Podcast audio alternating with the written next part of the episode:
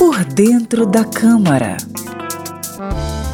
Uma das principais atribuições dos deputados é a de apresentar propostas de lei. Além dos próprios projetos, podem participar das proposições dos colegas parlamentares. Eles podem fazer isso por meio da apresentação de emendas. Há cinco possibilidades de emendas: supressivas, aglutinativas, substitutivas, modificativas e aditivas. Nessa série sobre emendas, a gente começa pelas supressivas. A emenda foi aprovada para suprimir o texto, presidente. As emendas supressivas são aquelas que retiram parte de alguma proposta em tramitação. Uma curiosidade sobre esse tipo de emenda está no momento da votação. Quem vota não, rejeita o texto original e aprova a emenda supressiva. Quem vota sim, mantém o texto original e rejeita a emenda.